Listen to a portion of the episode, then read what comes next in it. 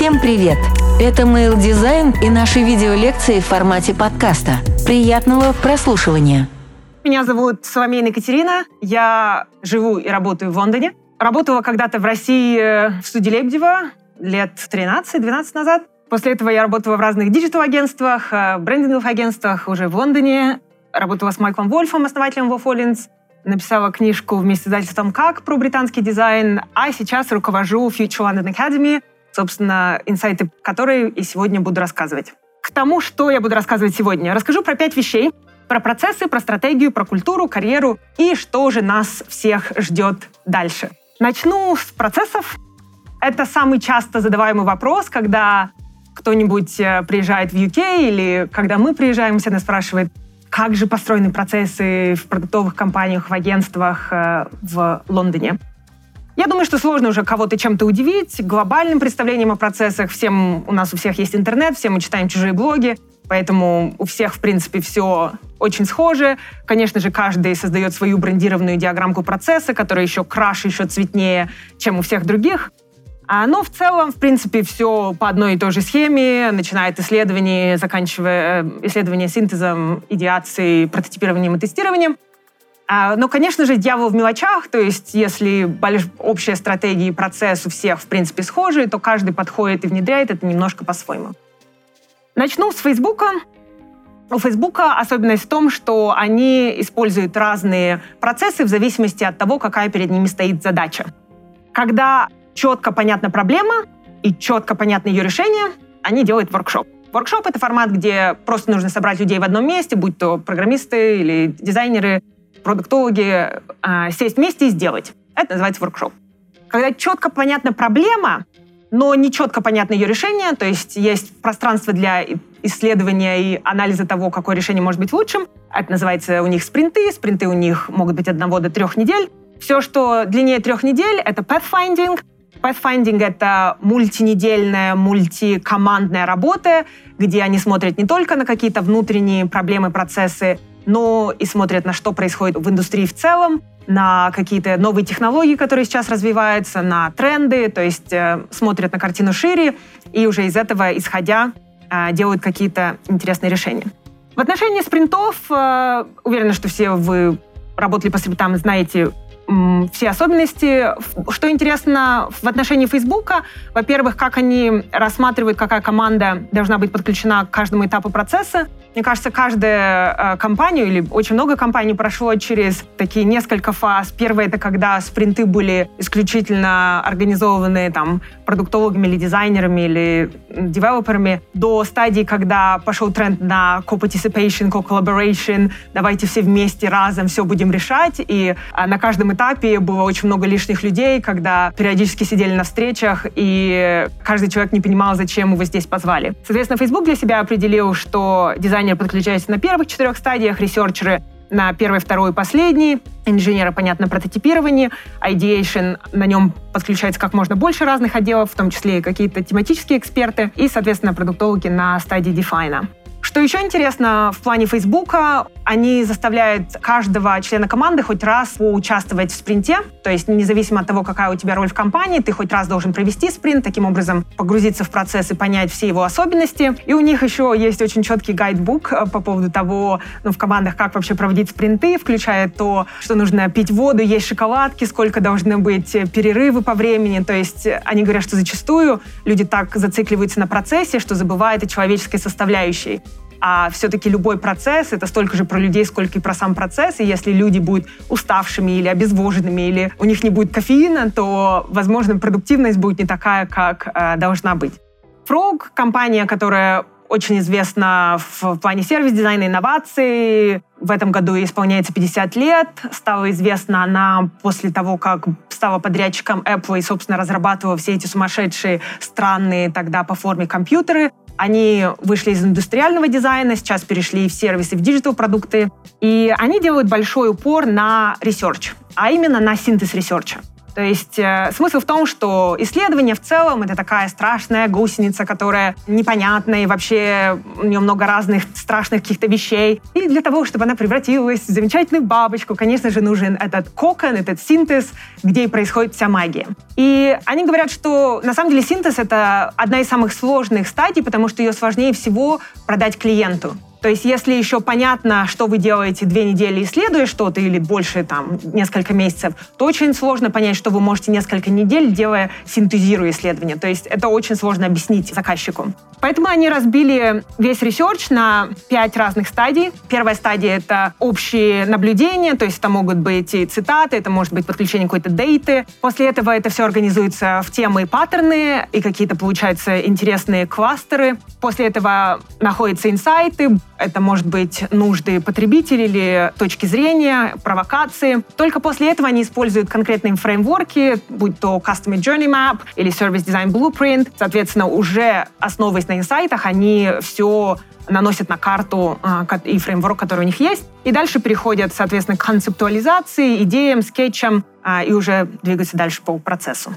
Fjord, опять же, одна из э, таких серьезных сервис-дизайн-компаний, которую относительно недавно купила Accenture. Э, они рассказывали про то, как они используют майнсеты вместо персон. В чем суть? Если мы возьмем всю пул туристов, то есть люди, которые ездят, путешественников, туристов, которые ездят по разным странам. Мы можем выделить такие две противоположные особенности. Первое — это как они относятся к контролю, то есть такие расслабленные туристы, go with the flow, или наоборот, control freak и, которым нужно, чтобы все было под контролем. Очень организованные ребята. И вторая ось будет те, кто любит такой туризм-туризм, то есть Big Ben, красный автобус, или те, кто ищет какую-то аутентичность конкретной страны, какие-то интересные особенности, что-то необычное. И таким образом мы можем выделить четыре mindset а.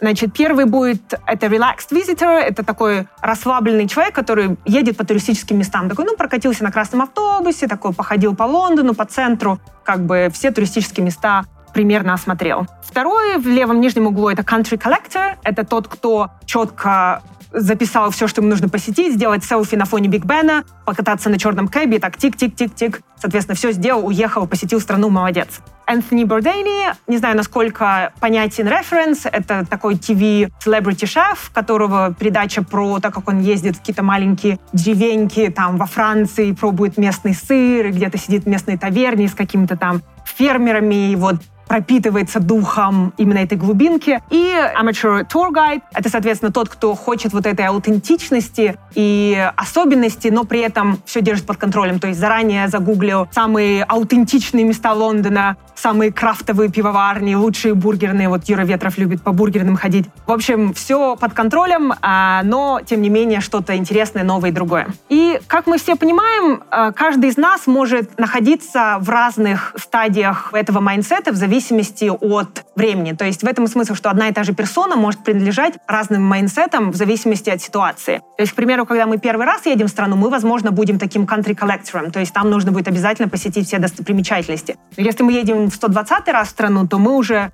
будем ходить по каким-то более аутентичным местам и как-то более расслабленно. То есть э, такой фреймворк, во-первых, позволяет смотреть на, динамично на персону, во-вторых, дает контекст, таким образом больше раскрывает возможности, если мы говорим о продуктах и сервисах. И также третья особенность — это mutually exclusive and collectively exhaustive, то есть э, все эти четыре майнсета описывают полный спектр аудитории, которая у вас есть, и не пересекается между собой. Если смотреть на другие майнсеты, то есть мы знаем, как мы можем находиться в абсолютно разном состоянии, если мы утром не попили кофе или, соответственно, вечером на тусовке с друзьями. Мы по-другому общаемся с людьми, мы по-другому взаимодействуем с продуктами. То есть мы одна и та же персона можем находиться в абсолютных разных вот этих mindset ах, состояниях души, состоянии мозга, не знаю, как назвать. И, соответственно, от этого будет изменяться наше поведение.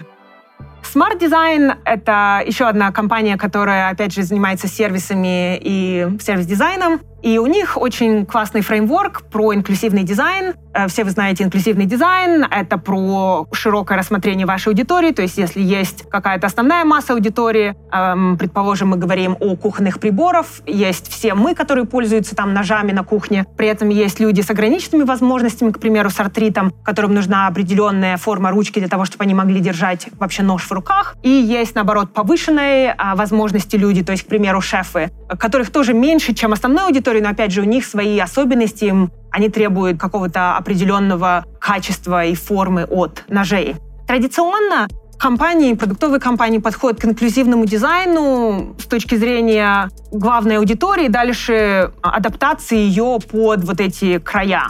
Это скорее accessible дизайн, нежели inclusive дизайн. То есть это ну, просто создание accessibility для вот этих э, нишевых и экстремальных пользователей. В то время как Smart Design говорит, что если вы хотите действительно создать что-то интересное и новое, и вдохновиться какими-то классными идеями, вам нужно посмотреть на как раз-таки экстремальную группу пользователей и дальше выхватить какой-то классный инсайт, на основе этого создать продукт и уже после адаптировать его под все остальные группы. Мы, собственно, э, вместе с Smart Design сделали такой классный воркшоп, когда они нам дали обыденные объекты, будь то телефон для конференц-колов или post-it notes, стикеры. И, соответственно, было дано ограничение, то есть, например, с ограничением по видимости или конференц-колл э, с человеком, у которого ограничения по слуху. Соответственно, если у человека ограничения по слуху, там, возможно, должны быть какие-то визуальные индикаторы, когда кто-то говорит, или, ну, то есть для того, чтобы человеку было понятно. Но что интересно, это же самый функционал будет очень полезен людям, которые, например, в аэропорту или еще где-то, где может быть очень шумно, и таким образом мы становимся людьми с ограниченным слышимостью,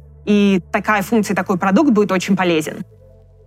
Следующая вещь, про которую расскажу, это стратегия. В этом отношении Clear Left, пожалуй, самая известная компания, которая постоянно занимается всем, что связано с дизайном стратегией они одними из первых э, стали говорить о дизайн-системах. И они такую привели мета-мета-диаграмму всего. Э, собственно, вы наверняка видели кучу всяких кружков и пересечений, там, а, desirability, feasibility, там, прочее, или там цена, время, качество. Они привели такую диаграмму-диаграмм, где перечислены все эти возможные пункты, как бы как они все пересекаются. И что забавно, они приложили эту идею на э, фиктивные всяческие компании из фильмов, как вы знаете, Хули из Silicon Valley, а Wayne Industries из Бэтмена и Cyberdyne Systems — это из Робокопа. Вот. Соответственно, если существует перекос в какую-то одну из вот этих углов, то как раз возникают проблемы, которые очень хорошо описаны в этих фильмах, а, начиная от э, Silicon Valley, где у них такая очень инженерная тусовка, соответственно, они все шипят, шипят, шипят, но периодически как-то все не то. Соответственно, Wayne Enterprises — это когда очень много денег и как бы готовы вложить в продукт, и он такой весь мощный, но должно быть ROI у всего вообще, все трекится все под э, отчет. И Cyberdyne — это когда очень много лампочек, все мигает, все классно, но периодически вообще не туда и плохо для мира. Вот, поэтому, ну так, очень просто забавно, опять же, оценить, в какую сторону перекос. Э, DeepMind очень классно рассказывали про стратегическое отношение к вообще к дизайну и к продуктам, которые мы создаем, а главное — важность создания временных продуктов и что нельзя и не нужно стесняться, если ваше решение исчезнет. Такая фраза, которую они сказали, что если у вас болит голова, то вы примете таблетку и, наверное, запланируете визит к врачу. То есть смысл в том, что когда у вас существует какая-то проблема, у нее может быть какое-то временное решение, может быть какое-то там общее решение. И не нужно стесняться применить вот это временное решение. DeepMind, э, кто не знает, это компания, занимающаяся искусственным интеллектом. Собственно, их купил Google. Изначально они были известны тем, что они сделали AlphaGo. AlphaGo — это искусственный интеллект, который выиграл в игру Go. После этого научился выигрывать шахматы, после этого научился играть в любую игру и выигрывать любую игру. После этого они стали делать какие-то более эм, сфокусированные продукты, и вот один из них — это Google Health, а именно сам продукт называется Streams. Streams — это дашборд для врачей, где им видна вся история пациента, соответственно, все анализы со всех разных мест э, в одном месте. Самое интересное в этом продукте, что в нем нет искусственного интеллекта. То есть компания, которая занимается искусственным интеллектом, создала продукт, в котором вообще нет искусственного интеллекта. И это решение может показаться нелогическим, но если вот как раз смотреть э, стратегически про, про то, что они рассказывают, это очень даже имеет смысл. Почему они так сделали? Если посмотреть на больницы сейчас, там полная как бы разруха, все на бумажках, все в разных местах. У каждого врача там собственная система того, как они все это документируют, и нет какой-то общей базы. Если они придут в это пространство с искусственным интеллектом, который сейчас все решит, врачи просто и больницы испугаются и скажут, ну вас нафиг, э, нас роботы поглотят, мы вообще останемся без работы. В то время как э, конкретный данный продукт очень облегчает их жизнь, он просто показывает им все данные пациента для того, чтобы они могли делать свою работу проще.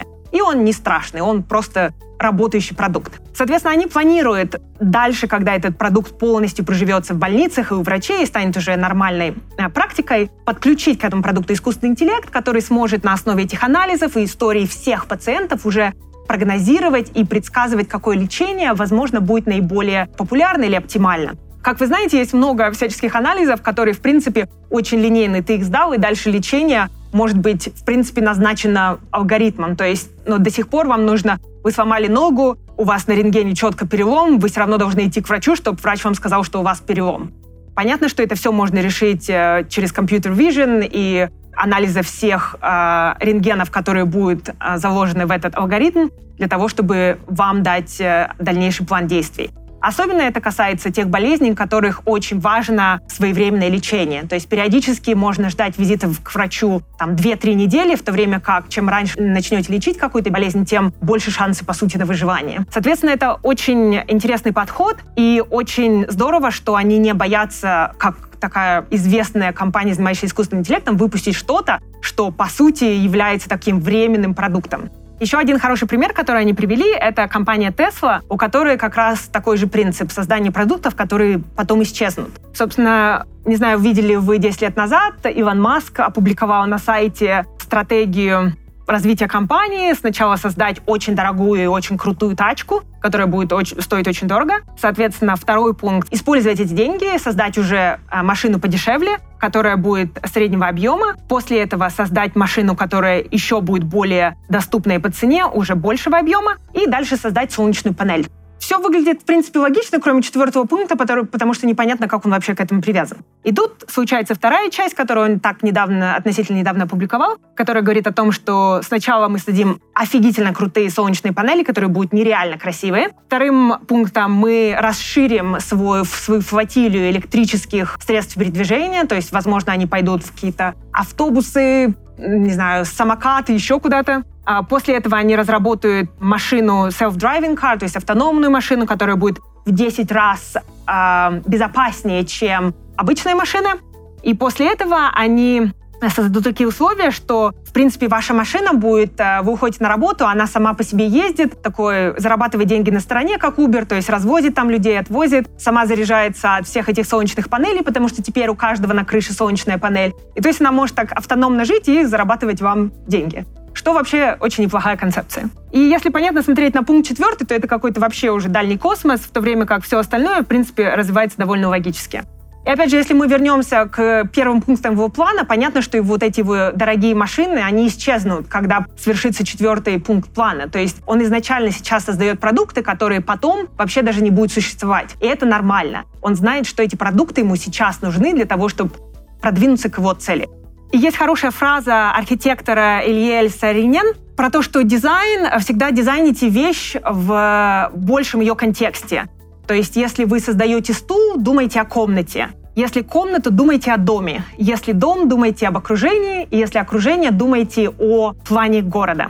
Поэтому очень важно всегда понимать э, и думать шире, чем то, что вы сейчас создаете, именно в контексте того, где это будет жить. Третья вещь, про которую я сегодня расскажу, это культура. Культура вообще одна из самых обсуждаемых вещей в данный момент, особенно в Великобритании, вообще в Европе, я уверена, что в России это тоже очень наболевшая тема. Все уже давно поняли, что одними инструментами и процессами далеко не выйдешь, все уже внедрили все виды agile и все виды дизайн мышления, чего только можно, но большинство компаний так далеко никуда не уехало, поскольку если нет поддержки лидерства и руководства, которое либо это бонусами поддерживает, либо какими-то программами говорит, давайте, давайте, ребята, мы вас верим, делайте это, а также нет культуры, которая поддерживает эти самые процессы и дает людям возможность использовать эти инструменты и вообще сподвигает людей делать что-то новое, то, конечно же, никакой инновации, никаких новых продуктов и идей не произойдет. И все пытаются понять, как же создать этот, этот секретный ингредиент, как же сделать культуру, в которой все будут счастливы и единороги будут бегать по радуге. Основатель Basecamp сказал такую классную фразу, что нельзя создать культуру. Культура случается с компанией. То есть культура — это byproduct э, постоянного взаимодействия и постоянного поведения людей. Соответственно, для того, чтобы создать вот это поведение и взаимодействие людей, нужно очень много продумывать, что вообще происходит в организации. Одна из э, компаний, которая над этим задумалась уже довольно давно, это компания Huge, которая занимается, кто знает, это digital-агентство, у них есть офисы по всему миру, у них очень много наград, они очень-очень классные. И они вот были в такой стадии типичного дизайн-агентства, где все работают на износ, все выходные 24 часа в сутки, потому что хотят вот выигрывать эти награды, все вообще классно. Но проблема была в том, что все выгорали. То есть все ужасно выгорали, из-за этого была ужасная текучка, из-за этого очень много людей болело, только, ну, потому что ты просто, это, все работали на износ. И в какой-то момент они поняли, что так дальше продолжаться не может. Они слишком много денег тратили на наем новых сотрудников, слишком много денег на страховки и на прочее. То есть это слишком дорого было бизнесу жить в таком ритме. Соответственно, они стали пробовать различные изменения, и они прошли полную трансформацию. Сейчас у них абсолютно другой подход, абсолютно другая культура. И сделали это с помощью много-много маленьких шагов. И вот они вводили много инициатив, некоторые из них переживались, некоторые из них не приживались. Они, соответственно, рассказали о тех, которые прижились и которые сработали. Одна из них — это Axe Club, это клуб топоров. Смысл в том, что через пять лет работы в компании тебе выдается топор, и это означает, что ты можешь зарубить любой проект, а если ты считаешь, что он идет не в ту сторону. То есть э, у них даже на Инстаграме весь э, Инстаграм там «Добро пожаловать в клуб топоров». А, то есть это такая награда за то, что ты пять лет отрубил в компании. И действительно это показывает уровень доверия, что если вы хорошо понимаете, что происходит в компании, понимаете процессы, то а, мы доверяем вам зарубить проект.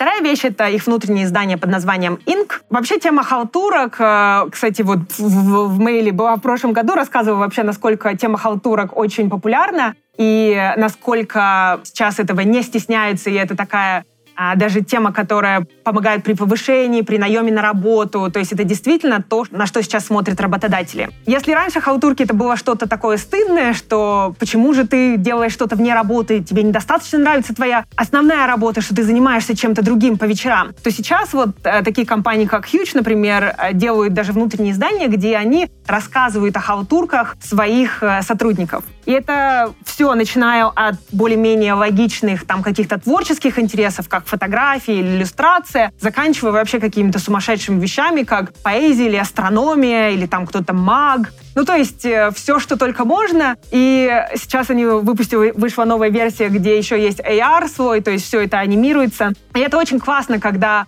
люди перестают стесняться там того, что они еще делают, и компании понимают, что это действительно выгодно относиться к этому э, правильно, и люди учатся новым, новым подходам, люди учатся большему взгляду на проблемы, когда у них есть что-то еще. Так же, как у вас, у них различные лекторы приходят, э, в том числе всяческие знаменитости, как Камил Валала и Мистер Бинго. А еще у них есть такой проект Swag Bag. Это, соответственно, сумки с очень классными надписями. В основном на какие-то политические или социальные темы. И эти сумки у них реально жутко популярны, их тут же разбирают, как только они появляются, и за них постоянно драка. То есть у них каждый раз много-много разных новых коллекций. И это еще такой дополнительный способ людям поупражняться в собственном креативе. То есть не обязательно это должны быть дизайнеры, кто угодно может придумать какую-то классную штуку, которая пойдет на сумку.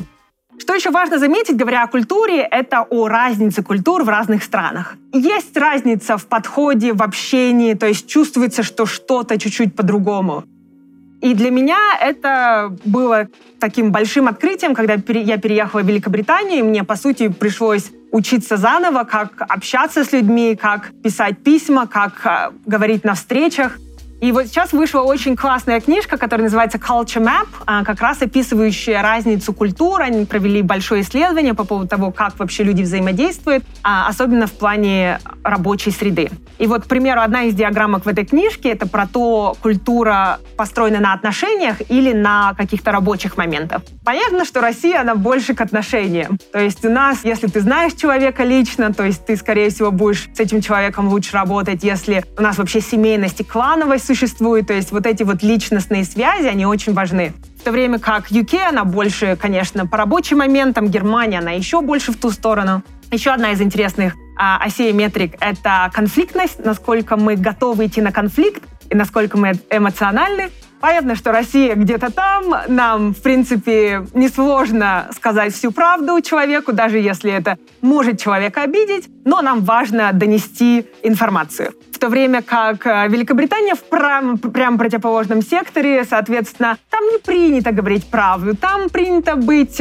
очень вежливым и очень обходить любую ситуацию, которая может стать конфликтной. Для меня это было, конечно, большим потрясением, и я долго не знала, как с этим работать, потому что периодически проект идет не туда, и нужно, а, мы садимся, решаем, что нужно сесть вместе и обсудить, соответственно, что с проектом и как, почему он идет не туда, и как это решать. И вот все собираются в одной переговорке, ну что, как проект, и все таки ну хорошо, и у нас хорошо, а как у вас? У нас тоже хорошо, и у нас хорошо. И для меня был такой шок сидеть в этом всем, зная, что все вообще нехорошо, но никто не может сказать правду, никто не может никому в лицо сказать, что, кто где накосячил и что с этим теперь делать. И когда я начинала говорить кому-то правдиво, что произошло, это людей повергало в шок, и они просто считали, что я ломаю вообще весь мир и все на свете, потому что нельзя так прямо говорить людям правду. Ну, то есть как-то нужно очень аккуратно и вообще не стоит в большинстве своем. Точно так же письма, если кто получал письма из Великобритании или писал письма в Великобритании, знает, что структура письма — это отдельная история про то, как «Добрый день, как ваши дела? Как были ваши выходные? Как ваша собака? Когда у вас будет минутка? Не могли бы вы а если вам не сложно, присылайте мне этот файл. Спасибо большое. Хорошего дня. В то время как, э, если так, такое письмо придет в Россию, то человек подумает, ну, точно не срочно. Если у человека есть время писать параграф текста, значит, точно что-то не срочно, тем более у меня нет минутки, тем более я и вправду занят. Если в, в России чаще всего пишут пришли файл, ну, может, еще пришли файл please или ASAP. Соответственно, если такое письмо придет британцу, это посчитают просто за ужаснейшее оскорбление. Скорее всего, вам не придет никакого файла, потому что вы только что накричали на человека по имейлу, и это прям очень-очень грубо. Вот, поэтому это не про то, что есть какой-то правильный или неправильный способ общения. Просто если вам придется общаться с другой страной, учитывайте особенность, для того, чтобы донести вашу мысль, которую вы хотите донести, тем языком, которым люди ее понимают.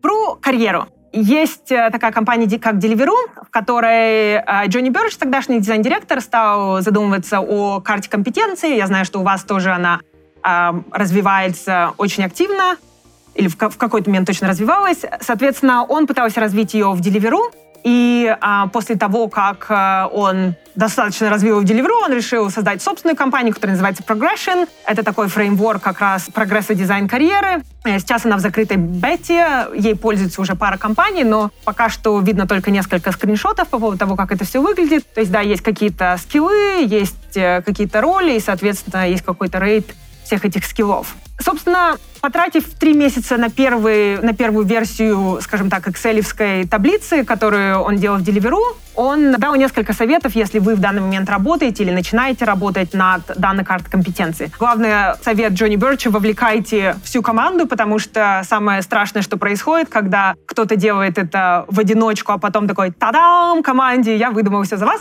И, соответственно, ну, команда может не принимать это. Ну и также, да, постоянная поддержка, закладывать время на постоянную поддержку ресурса, поскольку понятно, что он постоянно развивается, постоянно обновляется, и это никогда не будет статичная штука, которую сделал один раз и запустил. Progression FYI, наверняка вы видели сайт, где есть куча разных фреймворков уже от других компаний. В основном там много инженерных, но в том числе и дизайнерские, поэтому а, ну, я уверена, что вы в своем research е уже сто раз их посмотрели и увидели. Ну и, конечно, всяческие красивые версии они подходят больше для такой командной, нежели индивидуальной работы в плане прогресса. Джонни еще сделал такой классный воркшоп, а, который на самом деле звучит жутко очевидно, но я даже для себя сделала, и очень много вещей прояснилось в голове. Поэтому очень рекомендую. Займет всего чуть-чуть. Подумайте о трех вещах, которые вам нравятся на работе. И это именно как бы больших вещах, нежели там мне нравится прототипировать. Подумайте именно о каком-то более, там, не знаю, мне нравится ходить на встречи, да, то есть это организация встречи, это коммуникация с клиентом, то есть каждый из этих вещей задействованы какие-то скиллы. Дальше подумайте о трех вещах, которые вы ненавидите в работе, и опять же, какие скиллы в этом задействованы. И, соответственно, когда вы будете двигаться по своей карьере дальше, будь то повышение или вы меняете работу, вы думаете о том, что вам нравилось, и, соответственно, какие обязанности вы готовы взять, которые будут именно использовать скиллы. То есть обязанности могут у вас абсолютно измениться кардинально. То есть, может, вы будете организовывать ивенты больше, а не встречи с клиентом, но вам нравится организовывать и планировать, поэтому вам понравится следующее задание. А если вы, вам придется использовать скиллы, которые вам просто не нравится использовать, вы не хотите их развивать, вам, вам они не интересны, то эти задания у вас никогда и не полетят. Ну и, соответственно, там скиллы могут быть, начиная от инициативы, фидбэка, качества, все что угодно. Просто хорошо иногда порефлексировать. Последнее, о чем хочу сегодня поведать, последняя часть, это про что же ждет нас всех дальше. Тут хорошо об этом рассказывала компания Map Office Project. Это компания, которая работает на стыке digital а и физических продуктов. Собственно, а, у них э, очень классный офис, то есть они делают как физический продукт, так и интерфейс, э, ну, экран или digital составляющий. Соответственно, у них там офигительная библиотека материалов, где можно все пощупать, потрогать и посовмещать. У них там мастерская, где лобзиком можно выпиливать или на 3D-принтере, как хочешь. Соответственно, у них есть там стол, на котором специальная лампа, делающая разное освещение. То есть вы можете посмотреть, как ваше сочетание цветов и материала будет выглядеть при дневном освещении, при электрическом, при холодном, при теплом соответственно, реально посмотреть, как это будет жить. Но это все жутко усипусечно. Один из проектов, которые вы наверняка видели, он был на Кикстартере, по-моему, пару лет назад. Это вот этот вот маленький навигатор. Соответственно, по-моему, уже вторая или третья версия его сейчас существует. Они разрабатывали как э, digital экран, так и, соответственно, все материалы. И они говорят, насколько важно, на самом деле, работать именно с физическими материалами, несмотря на то, что, понятно, дофига софт, в котором можно все моделить. Можно сейчас уже и в VR все моделить, и обходить вокруг и смотреть. Но ничто не заменит ощущение веса, когда ты реально берешь что-то в руку и понимаешь, это тяжелое, это легкое,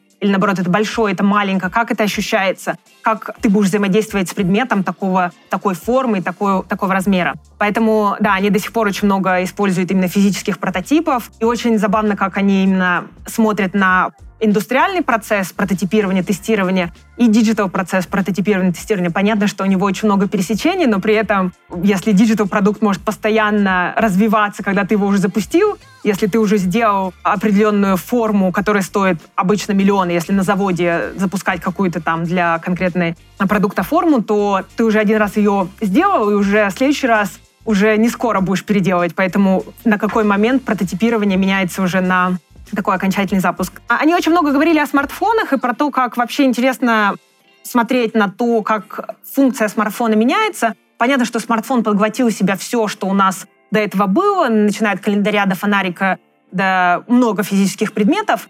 И сейчас он уже, в принципе, насытился, то есть сейчас уже в нем есть все, уже поглотить нечего. И сейчас идет другая ветка, скорее расширение э, возможностей айфона, то есть смартфона, таких функций, которые у нас раньше даже и не было. То есть нам дальше, раньше эти функции не были нужны, но э, смартфон как раз их перепридумывает за нас. С этой точки зрения очень интересно э, смотреть, как развиваются материалы, то есть сейчас все уходит на задний план, то есть все технологии, они переходят в физические объекты, Internet of Things и прочее. Если вы видели Жаккард, это проект э, гугловский, который э, они сейчас коллаборируются с Левайсом. Соответственно, это курточка, которая отвечает на жесты, то есть вы можете там свайпить, тэпать ее, то есть вот они изобрели технологию, соответственно, которая на все это отвечает. Когда вы едете на велике и можете там переключать музыку или какую-то навигацию. Вот, поэтому очень интересно, у них коллаборация с Ангураном. Они также объявили, что в Pixel 4 в телефоне будет Soli чип. Кто не знает, Soli — это их новая технология, которая отвечает за жесты. То есть, видимо, новый Pixel 4 в нем будет функция управления жестами или будут какие-то новые приложения, приложения разработаны, которые будут именно работать с жестами, что, опять же, очень интересное развитие смартфона.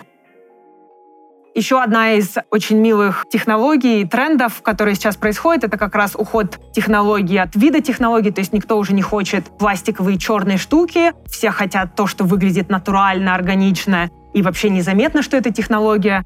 Начиная вот это вот Wi-Fi рутер, очень приятный самсунговский, понятный телевизор, который превращается в картину. Мы сейчас так много работаем из дома, то есть вся культура сейчас меньше и меньше разделения офиса и работы, и рабочего пространства, и личного пространства, поэтому любое пространство теперь должно выглядеть как личное пространство. Оно должно быть тактильным, оно должно быть приятным, в нем должно быть приятно находиться. И последний тренд, про который бы хотела сказать, это э, смешение личного и бизнеса. Понятно, что все ездят сейчас на конференции потусить, это нормально, это тренд. Соответственно, pleasure, бизнес и leisure. А все сейчас такие конференции, как South by Southwest. То есть понятно, что там основывается большая часть на тусовке, нежели на каком-то там бизнес-контенте. И из-за этого сейчас и отели, и все, что связано с hospitality, меняется, чтобы завладеть этими клиентами, которые где-то на пограничном состоянии бизнес и leisure. В том числе страны меняют типы виз, поскольку, опять же, осознали, что сейчас идет большой тренд и работы в разных странах, то есть очень много digital nomads, которые просто ездят по всему миру и не привязаны к какой конкретной стране, соответственно, они уже больше не могут быть по туристической визе, но и по неполной рабочей уже много стран объявила о создании таких виз специально для людей, которые просто хотят работать по всему миру. Мысль, на которой я сегодня хочу закончить, это скорее вопрос к вам всем. Вопрос такой. Технологии — это хорошо, плохо или нейтрально? Собственно, это то, сейчас чем задаются большинство компаний. Нет правильного ответа, но главное об этом думать и рассуждать, и вообще смотреть, куда все идет. Тот же самый Google был известен фразой «Don't be evil», э, своим слоганом, который они поменяли на «Do the right thing». И была очень э, известная такая конфуз Гугла, когда если вбивать э, «женщины не должны», Google предложит вам, женщины не должны иметь права, женщины не должны голосовать, женщины не должны работать и женщины не должны боксировать. Ну, люди больше всего ищут такие вещи. Что поделаешь? Google предлагает то, что люди ищут. Соответственно, из этого вышла компания э, United Nations по поводу прав защиты женщин. А, и там был большой скандал с этим связанный а, в Гугле. У Амазона была похожая история, когда при покупке табуретки вам предлагалась веревка, опять же, потому что часто покупают вместе. И вопрос в том, кто виноват. Это data scientist, потому что этот человек должен был превратить, предотвратить это. Product дизайнер, потому что нужно было включить какую-то report this button, а, кнопку. Никто не виноват. Люди, правда, ищут. Мы просто про нейтральность технологий, что ищут, то и показываем. Или это кто-то еще. Тогда кто? И это такой вопрос, который сейчас а, особенно этим задаются большие компании. Я уверена, что вы как раз входите в этот спектр больших компаний, поэтому интересно, какая у ваших команд будет официальная позиция, у вашего руководства будет официальная позиция. А долгое время, например, Facebook а, принимал позицию нейтральности и говорил, технологии мы вообще не трогаем, технологии — это нейтральная штука, а люди делают, что хотят. И когда вышел весь скандал с fake news, соответственно, что Facebook распространял ненастоящие новости. Было много критики Фейсбука, и Facebook сказал, ну, мы ничего не фильтруем, мы платформа. Это люди что-то создают, и как бы они это куда-то пушат. Мы нейтрально, мы просто распространяем, что есть. И кто-то очень классно сравнил это с тем, что вот представьте, вы бы пришли в ресторан и отравились бы там мясом, и пришли бы в ресторан и пожаловались, а вам бы ресторан сказал, ну, мы не выращивали это мясо, не производили, мы только платформа, которая продает это мясо, поэтому мы вообще не виноваты. И вот точно так же, как бы сейчас каждая компания решает, где зона ее ответственности и как им поступать дальше там, с фильтрацией материалов. Reddit был хороший пример того, как э, вы наверняка читали историю, как начинался Reddit. Он же был нефильтрованным абсолютно комьюнити, не модерируемым. В этом была как бы вся честность Reddit. И там пошел такой, такая чернота, что, ну, то есть, если людей совсем не фильтровать, э, и все это происходит анонимно, то там просто был ужас и ад. И основатель Reddit ушел в вообще большую депрессию и сказал, что мир был лучше до создания Reddit. После этого они стали модерировать, после этого они полностью перестроили, то есть они поняли, что вот эта свобода слова или свобода поведения, то есть она все равно должна быть ограничена какой-то политикой компании, личной точкой зрения компании или еще чем-то, какими-то нормами этики. Почему же зло побеждает добро? Большой вопрос. Spotify писал об этом блог а, по поводу того, как на самом деле реально может навредить технологии. То есть мы уже не говорим о каком-то мифическом аспекте. Есть инциденты попадания людей под машину от того, что они залипают в телефон. Понятно, text and driving, соответственно, за рулем очень много аварий, связанных с этим, психологические проблемы, связанные с социальными сетями, в том числе политические а, ситуации, которые, опять же, это не из-за технологий они возникают, они и без этого были. Но технологии подливают масло в огонь и выступают катализатором всего того, что происходит в обществе. И это происходит не случайно. А, к сожалению, бизнесы и команды перед, перед нами, перед вами всеми ставятся задачи, которые это поведение побуждают. То есть те же самые количество скачиваний, количество времени, проведенное на странице, взаимодействие с приложением, какие-то другие метрики, они все направлены на вот это вот а, как раз противоположное от пользы для людей. Также автоматизация. Когда вы что-то пытаетесь автоматизировать, это понятно, что вам нужно обрубать какие-то хвосты, и периодически эти хвосты очень важные. И мантра «Move fast, break things», которая в Силиконовой долине так долго существовала, люди действительно движутся, и компании движутся очень быстро, и ломают и вещи, и ломают людей. Поэтому, да, уже пора задуматься о более глобальной картине, чем сам продукт. Spotify, собственно, выпустил недавно маленькую точечку, которая под э, выбранным пунктом меню. И большинство людей вообще не заметили эту точечку кроме, на самом деле, людей, для которых она была создана. То есть это было для людей с э, дальтонизмом, соответственно, они не могут различать цвета, и для них вот вы, выделение цветом было очень сложно, поэтому появилась точечка. Они пошли в Твиттер сказать, как классно, что у нас теперь есть точечка. Это маленькая вещь, которая не стоила там команде, там, компании очень много, но она действительно очень четко повлияла на а, на то, как люди себя ощущают, они чувствуют себя замеченными и вообще очень порадовались. Что же делать, чтобы не делать зла? Если вы задумываетесь, как не создать очередное вселенское зло, дизайн-директор Твиттера написал книжку, он уволился из Твиттера, и написал книжку про этику и про будущее этики. И он предлагает задаться несколькими вопросами. Первый вопрос. Что бы было бы, если бы все сделали то, что сделаю сейчас я? Ну, это из серии «Выброси бумажку на улицу». Вот если все выбросят бумажку на улицу, что будет? То же самое мы, когда говорим о внимании пользователя, а если все будут просить вот постоянного это внимание пользователя, то есть что будет? Использую я людей или делаю я что-то для людей? И это очень-очень тонкая грань, потому что мы говорим о user-centered design, мы говорим про пользователя, опять же, jobs to be done и все с этим связанное.